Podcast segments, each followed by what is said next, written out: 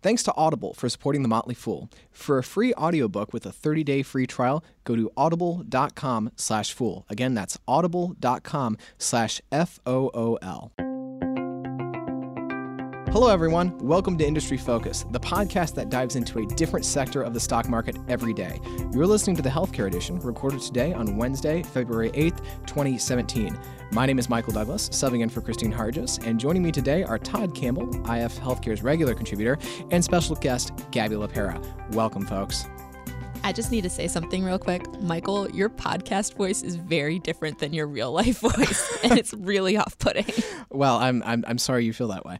Um, Todd appreciates me for who I am. Uh, I do, and I love your voice. As a matter of fact, it's been a while since you've been on the show, uh, the healthcare show, so I, am I'm, I'm loving it even more today. You're very kind. Uh, okay, so as as listeners may know, um, Gabby is joining each episode of Industry Focus this week to basically get pitched stocks. So we we get to work hard, and then she renders her uh, her her decisions. Um, so Todd and I are going to do that. But first, Gabby, I know you've got some ground rules for this, so why don't we go over those? Yeah. So this is part of my New Year's resolution. I don't know if you guys remember. I said I was going to buy a stock in every sector of industry focus. Um, but the important thing to remember is that Michael and Todd are not pitching me personal ideas and advice. These are just companies that they like um, in their real life. I, I believe that Michael, in fact, owns Gilead. And when I say I believe, I mean I know because he reminds me literally every day. Not every day. Almost every day. There are days I don't remind On you. Sundays because I don't see him. um, so, yeah, so none of this is going to be personal advice. Um, it shouldn't you shouldn't take it as personal advice for you either. This is just like, we like these stocks. We're going to talk about them. Um, the other thing that I want to uh, let you guys know about is that the Motley Fool has a disclosure policy. We must publicly disclose if a contributor, so any of us, has an interest in any of the stocks mentioned. Additionally, Fool employees work under trading restrictions, um, which require that employees hold any stock they own for 10 days because we're not day traders, and also that's just a good idea. Right. Um, ideally, you're holding it for much longer than 10 days, but you know, stuff happens. Uh, we can't write about a stock in the period of two market days before to two market days after purchasing or selling a stock, which means that I'm not going to be able to buy any of these stocks for a while um, because we're also going to do another show where we talk about some other stuff. So don't don't go looking at my profile and be like, "Hey, Gabby, where are these stocks?" It's going to take a little bit of time. Um, also, I am required to notify our compliance department anytime we buy or sell a stock, and this is in the interest of transparency to all of our listeners slash readers because we want to do that. We want to be we want to be a good company. Yeah, and, and, and, and sometimes the appearance of malfeasance is you know really quite bad enough on its own, um, Yeah. and so we want to make sure that there is no possible perception issue um, that we are being 100% transparent and clear about this. Have they audited you? They audit us every once in a while. Have they audited you yet? no, but I'm looking forward to it. Our company lawyers are fearsome, um, and I was terrified that I had forgotten to do every single step the last time I got audited. But everything turned out well. Everything was fine. It's random audits. They weren't like suspicious of me. That's good. All right, so let's hop in. Uh, so we're, we're talking about two two stocks uh, today. Uh, Todd's going to be pitching Illumina. I'm going to be pitching uh, pitching Gilead, um, and these stocks are basically two vastly different stories. But I'm sure we'll get more to that in a minute. Um, Todd, why don't you go ahead and uh, start us off?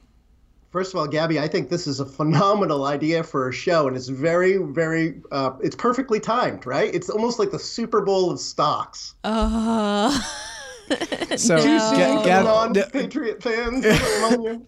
Gabby, Gabby is saying it's uh, is is saying uh because we've had a, a, a I've been so Gilead reported earnings yesterday. Now I've been counting down toward it, sort of like some people count down toward the Super Bowl, uh, and so uh, several colleagues internally, including Gabby, have been rolling their eyes uh, at me. So anyway, that's neither here nor there. Illumina, go ahead. All right, so Gabby, I, and I didn't do this for you, right? Because Yes. this is not specific advice to you. But you know, with hundreds of stocks to choose from, I had to set some sort of ground rules for myself and coming up with a, an idea that I wanted to to talk about today. So what I did in, is I created in my head a hypothetical investor. And that hypothetical investor is someone who's maybe, you know, in their 20s, 30s, or 40s. They've got a 10, 20, 30 year uh, uh, time horizon for investing in the market. They're doing everything they should be doing as far as putting aside their income 10% or more uh, every year. And they want to also own individual stocks in a diversified portfolio that includes healthcare. And, you know, so that was step one. Okay, what would fit that um, that you know that investor, that hypothetical investor, well. And then the second thing was okay, if I'm going to narrow down the list to, further, what is it about some of the greatest, best returning, most revolutionary companies of the last 10 to 20 years? Uh, what common thread to, do they have?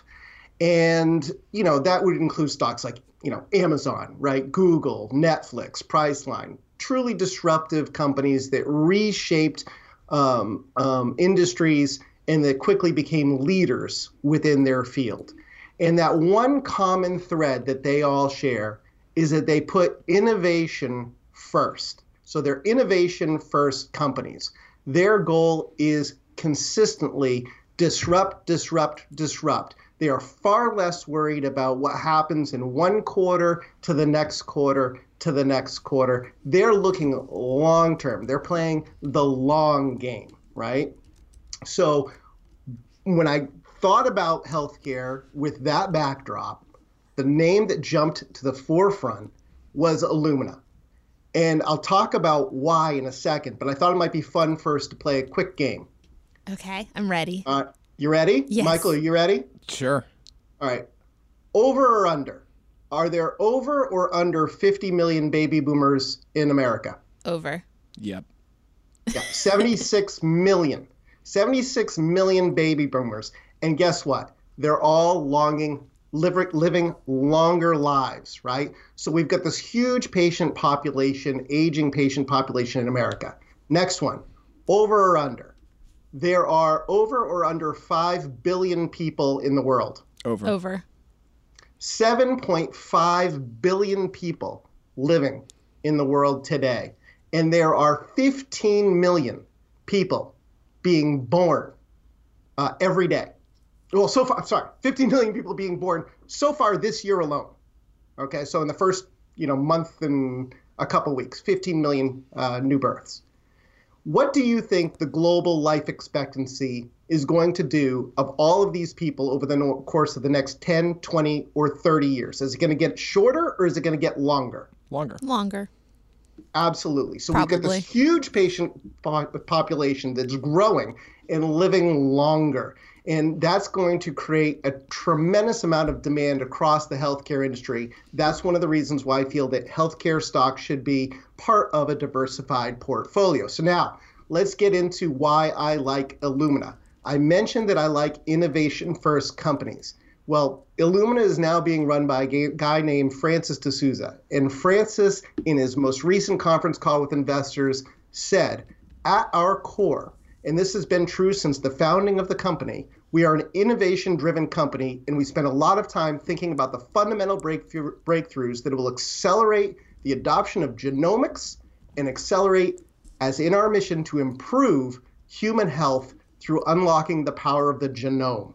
And the way that he is going to do that, and this company is going to do that, is by developing increasingly more powerful genetic sequencing machines that are going to allow researchers and drug developers to dive deeper and deeper and deeper into the understanding of how our bodies work.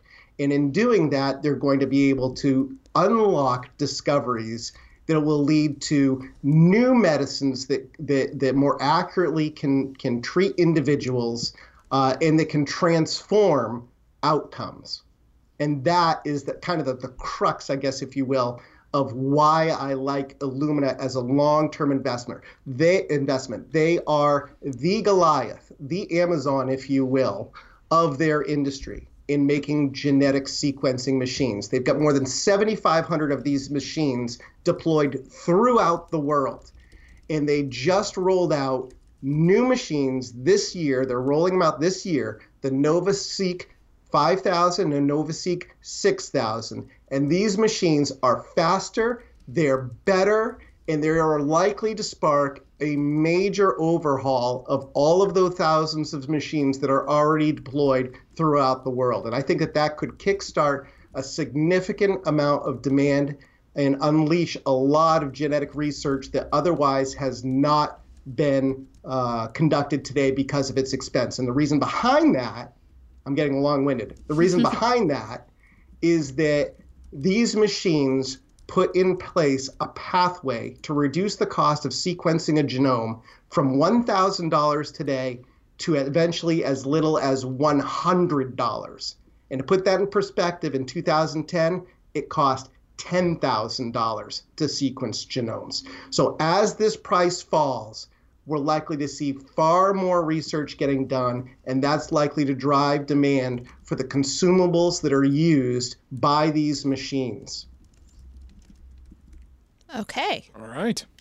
I have so many questions for that, but we're gonna we're gonna reserve the Q and A until until later. Yeah. So, uh, all right, very good. Thank you, Todd. Let me give a uh, a brief pitch for Gilead Sciences. So, Gilead Sciences is um, is a stock that is really primarily in two businesses today: um, uh, treating HIV and curing hepatitis C. Um, and it is the market share leader in both. Um, and so it's it's kind of the big dog in both of these uh, really quite enormous markets.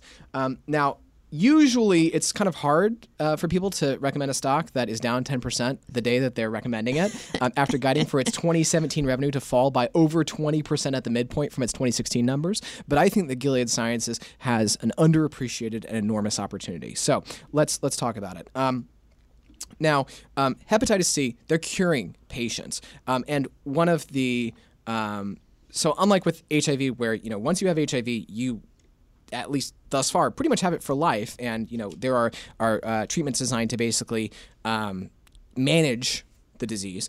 Um, with hepatitis C, these are cures. We're talking 95, 99, uh, percent cure rates for hepatitis C. Um, and so uh, when it onboards a patient, um, it cures that patient, uh, and then that patient sort of falls out of the revenue cycle for Gilead because they no longer have hepatitis C. Um, and so hepatitis C revenue is on the decline. Um, and that's because basically they've treated the um, the, the sickest patients, and so they are now increasingly treating less sick patients who need less medicine to get better, uh, to be cured, um, and um, who are also less urgent in, urgently in need, and so they are you know seeking treatment at a slower rate, um, and so that is going to drag on the company's top line for sure, um, and that's why they're guiding for the revenue to fall so much next year. HIV is supposed to be stable to maybe up a little bit.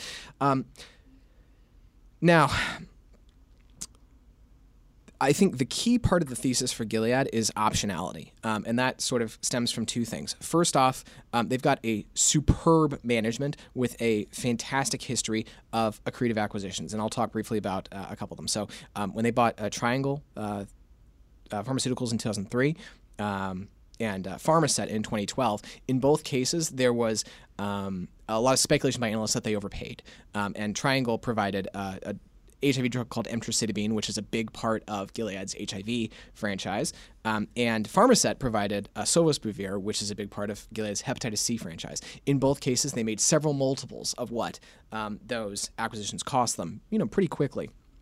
So um, Gilead's got you know, a management that is really good at allocating capital. And that, I think, is one of the key differentiators in healthcare and in any industry is if you have a management who really knows what they're doing, they can make really great things happen. The second piece of optionality that Gilead has is it has a ton of cash. The hepatitis, you know, the hepatitis C franchise may be on the decline, but it is a cash cow. I mean, we were talking that they are running, you know, 88, 89, 90% gross margins on their drugs. And so there's a lot of cash that they have sitting, about $32 billion worth, actually. Um, and management has said that their top, um, their primary focus in 2017 is, and I'm quoting CFO Robin Washington here, uh, leveraging our capital to pursue external opportunities to expand our R&D pipeline. What that means is M&A. Now, um, Gilead, with all that cash, can buy a lot, a lot in healthcare. Uh, there are a lot of healthcare companies that um, that it could uh, do a tie up with. And so, what'll be interesting, of course, is whether they maintain that discipline. The fact that they have maintained that discipline, even though they're guiding for their revenue to decline this next year, um, and even though Wall Street has been pushing them to buy somebody already for over a year, really speaks, I think, to management's confidence in its own ability. Um, the second thing is, frankly, like with that 32 billion in cash, I mean, their market cap is in the upper 80 billions, they could uh, right now they could retire over a third of their shares outstanding at current prices because they're trading at about six and a half times earnings. Um, so where Illumina is very much a growth play, I think Gilead is very much a valuation play. And I think it is an incredibly attractive company at these prices, um, even with the declines built in for next year. Um, and especially given what it can do with that cash and with this superb management team. Um, so we'll, we'll head on over to Q&A in just a minute. But first, a uh, quick note from our uh, sponsors. Um, Audible has an unmatched selection of audiobooks, original shows, news, comedy, and more. Uh, audiobooks are great to listen to when you are driving, stuck in traffic, on the metro, doing chores, at the gym, um, shopping, you know, sort of wh- wherever you need to kind of zone out a little bit and um, and put your attention on really an interesting story. Um, you know, for our audience, Audible is offering a free audiobook with a 30-day free trial. Um, and if you want to listen to it, Audible has it. Uh, just go to audible.com slash fool and browse their unmatched selection of audio content. Download a title free and start listening. It's really just that easy. Me personally, uh, I've been listening to 1776 by David McCullough. Um, it's a history book, and you might be like, okay, cool. Well, you're a stock guy. Why are you talking about a history book? But the thing is that for me, uh, 1776 really highlighted what a great manager George Washington was. You know, in terms of tactics and strategy, he wasn't a genius, but he was very, very good at finding people who were good at different elements of war fighting bringing them together, giving them the resources they needed to win. That's good management. And when it comes to investing, I think good management is one of the key differentiators. Um, and so for me, um, I think history and investing really have a lot that they sort of can recommend to each other. And there's a lot that each field can learn from the other. So, um, a lot of, lot of really good stuff. Um, one other thing about Audible, they've got uh, a great listen guarantee. Um, so if you choose a book and you decide you don't like it, uh, no worries. You can just exchange it for another title anytime, no questions asked. Um, so again, get that free audiobook with a 30-day free trial at audible.com slash fool. That's audible.com slash F-O-O-L. And thanks to Audible for uh, supporting the Industry Focus podcast. All right. So let's hop back in to to our, our second part of our show, the Q&A. Gabby, fire away. Okay. So my first question is actually for Todd because I am very interested in genomics um, and it's I'm, might ask you some questions that throw you for a loop because I don't know if you know this about me talking about books that we read in our spare time. I really enjoy genetics a lot. um, and so my my first question for you is um, do you know anything about epigenetics? Let's start let's start there. I know it's a major area of research, and a lot of money has been put forth into in research into it. You know, Celgene has some stakes in, in a couple different companies that are doing some work on it, but I haven't taken a look at it recently. Okay, so that was actually going to be my first question. Epigenetics is kind of like we should do a show on epigenetics, Michael. We'll we'll forget Kristine We'll, we'll, we'll, we'll ask Kristine what she would like to do, and then you two can, can sort that out. I am filling in today. um, but no, so I'm, I'm really interested to, to know does Illumina have any plans to do anything with epigenetics? Because epigenetics also requires like a, a type of sequencing, um, and it's becoming more and more important, especially as we realize the effect that epigenetics has on uh, disease outcomes for individuals. Is there any kind of like future for that, or is this just like me wildly speculating? Oh, well, you know what? Here's the thing. The whole concept is to figure out how we can sequence not only the body, but also sequence, uh, sequence tumor cells, right? To learn more about tumors so that we can better attack them. So there's a tremendous amount of research that's going on through drug companies throughout the world to try and evaluate um, the DNA and the RNA that is responsible for disease. And that's not just genetic disease like, you know, Down syndrome or something like that. That's also cancer. And I think that you're going to see more, not less of that activity going on. I mean, you've got China spending $9 billion on its own precision medicine initiative.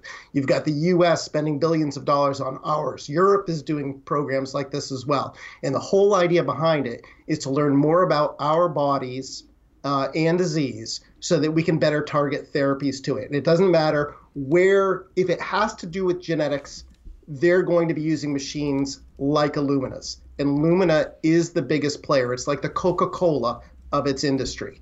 So, my feeling is that if you believe that epigenetics is the future and research is going to be done on genes and these gene discoveries uh, are going to be uh, delivered by uh, machines like this, then Illumina is a stock to buy. Okay, so now I have a few more questions based on my time spent in labs. Um, how long are what's what's the life cycle intended for these products? Because I have totally worked in labs where they are using the same um, machinery that they've had since like 95. Like you, you need a Windows 95 compatible computer to run these machines. Um, is, is yeah, these are gonna be a all next generation stuff. I mean, the, the, the life cycle is measured in years, not decades. The last uh, major launch was about five years ago, six years ago, the High HiSeq 10. Uh, when that came out, is what dropped the cost of sequencing the genome from 10,000 to about 1,000. Uh, obviously, the NovaSeq that's coming out this year is probably going to have a five to eight year leg, something like that. Um, the transition to these machines won't happen overnight. It'll be a slow, um, as you imagine, rollout as people bring these machines in, they get comfortable, and then shut down the use of the older machines. Uh, but I think that that creates an opportunity where you know, if if sales and revenue, if revenue sort of slows a little bit this year, then it could reaccelerate as we get into 18, 19, and 20, as more and more of these machines get convert uh, uh, get swapped out for these machines, and researchers get more and more comfortable using them. Yeah, so it's interesting because most of my experience with research has been in grant funded labs as opposed to uh, commercial labs. So there it's a matter of like, do we have the money to buy a new machine? Nope, Right. we're sticking with the one that's 25 years old. Um, Yeah, so- and I think what you're going to find is that there's more and more ways to be able to leverage the technology and the discoveries by those researchers uh, using these grants. And, and that's one of the reasons, too, that so much money is being con- contributed now by the NIH and grants to things like the Precision Medicine Initiative to do gene sequencing, you know, specifically calling out this as a major area for funding. cool. So thank you very much. Do you have any questions for Todd about Illumina? No, I don't think I do. Okay, well, I am ready to ask you some questions about Gilead. Shoot.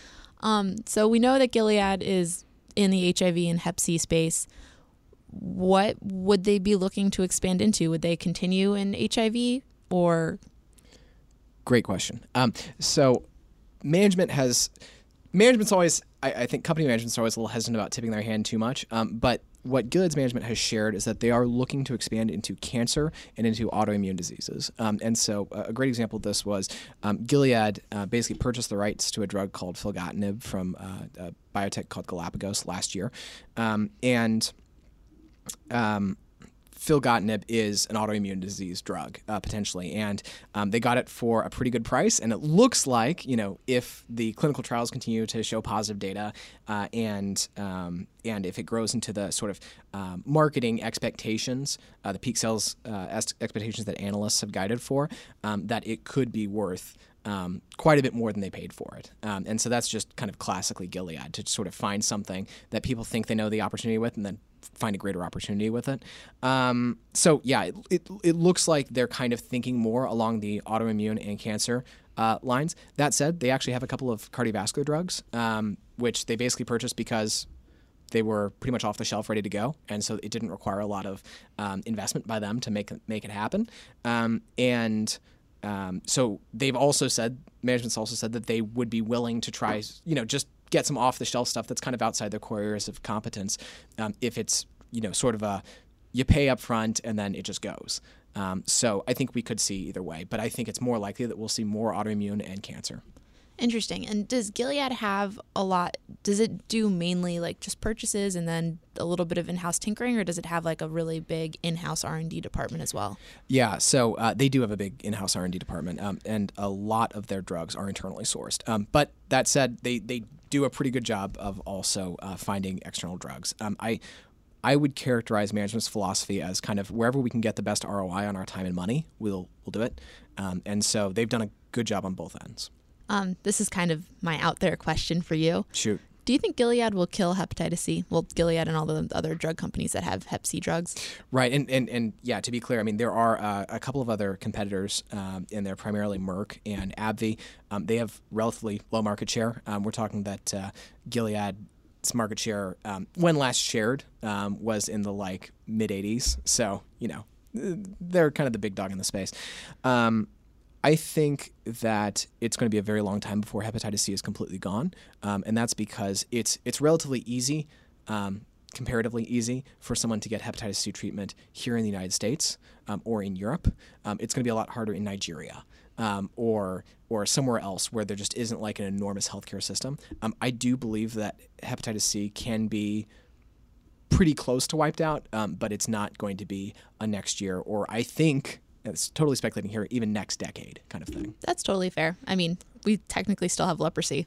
Right. So, and by technically, I mean we definitely do. Don't pick up armadillos. They're the primary vector of infection in the United States for leprosy. Um, fun fact. I'm I'm well known around the fool for my not so fun facts, unfortunately. They, they are always something. um, Todd, do you have any questions for Michael? Oh, so many questions, but I know we're a little bit tight on time. I, and I know that Michael probably had some questions about Illumina too, and he's just being kind. You know, I would just say to all of our listeners, you know, we've got tons of content on this and on the Fool website. So if they have any questions that, that they're not getting answered by us, please go there and uh, and but I, no, I, I think Michael did a great job in kind of explaining the backstory and, and the reason to buy this one. Everyone has been so polite. It's incredible. I thought y'all would be really cutthroat, Well, and everyone's like, "No." Todd it's and I are old friends. We've, we've worked together for a while now. Um, and, and, and Todd, I- I'll also say I thought that was a, a, a, a very good sort of high level on healthcare and then on Illumina's opportunity. Um, folks, if you do have a question, um, a specific question, and you want an answer, shoot us an email, industryfocus at fool.com, and I guarantee we will respond. Uh, we love listener emails. Um, in fact, a couple weeks ago, Dylan Lewis um, brought me back for a, an encore episode because a listener emailed in and had a question, and we were like, "Cool, we'll do a whole episode based on that." Now, I'm not guaranteeing an episode here, but we will get you an answer. Um, we're passionate about stocks; it's just kind of what we do. Um, so that's uh, that's big for us. Yeah. So I actually do have one more question for both of you, which I've asked everyone else so far, uh, which is, if you could give one piece of advice to a beginning investor, what would it be? For me, um, the big one would be um, when you're when you're new to a sector, go big. Um, and so by that, what I mean is like healthcare, you know, energy. I mean, a lot of these sectors are really kind of difficult to really get your feet wet in. Um, and it is great to start with a big cap company. You know, do not go for some $200 million clinical stage biotech. Um, before you really kind of understand the overall disease treatment sphere and um, big companies are uh, really great for that. They tend to be well diversified. They tend to have a lot of different products, and so you can kind of get a sense as to a bunch of different markets. Plus, if you're if you're wrong in your investing thesis, chances are good the company's not going to go out of business, right? When you pick the really small ones, they, they could just die. Whereas you know somebody you know a J and J, um, a CVS, uh, you know a a Gilead or an Illumina, probably going to be around uh, a few years from now, barring something really crazy happening. Todd? Diversify. Diversify, diversify, diversify. I mean, Kristine and I talk about this every week on the show, especially when you're dealing with healthcare and biotechnology stocks, biopharma. Uh, it's make make sure that you don't put all those eggs in one basket. Spread it around a little bit because there are there are things that that cause stumbles and 10% drops in one day, um, and you need to be able to ride that out across an entire portfolio. Thank you. That that was those are two very good pieces of advice and very I think we've had a very thoughtful and substantial conversation as I've had the last 2 days. Well, good, fantastic. Uh, well, Gabby, thanks for joining us on Industry Focus Healthcare. I'm also glad to uh, have gotten to hop in for a bit. And Todd, as always, thanks for uh, everything, uh, everything you're doing. Um, as always, remember contributors on the show uh, may own stocks we discuss, and the Motley Fool may have recommendations for or against stocks that we're discussing. So please do not buy or sell or really do anything with a stock based solely on what you hear. Always do your own due diligence. It's the right way, it's the foolish way. Um, for Todd Campbell and Gabby LaPera, I'm Michael Douglass. Thanks much, and Fool on.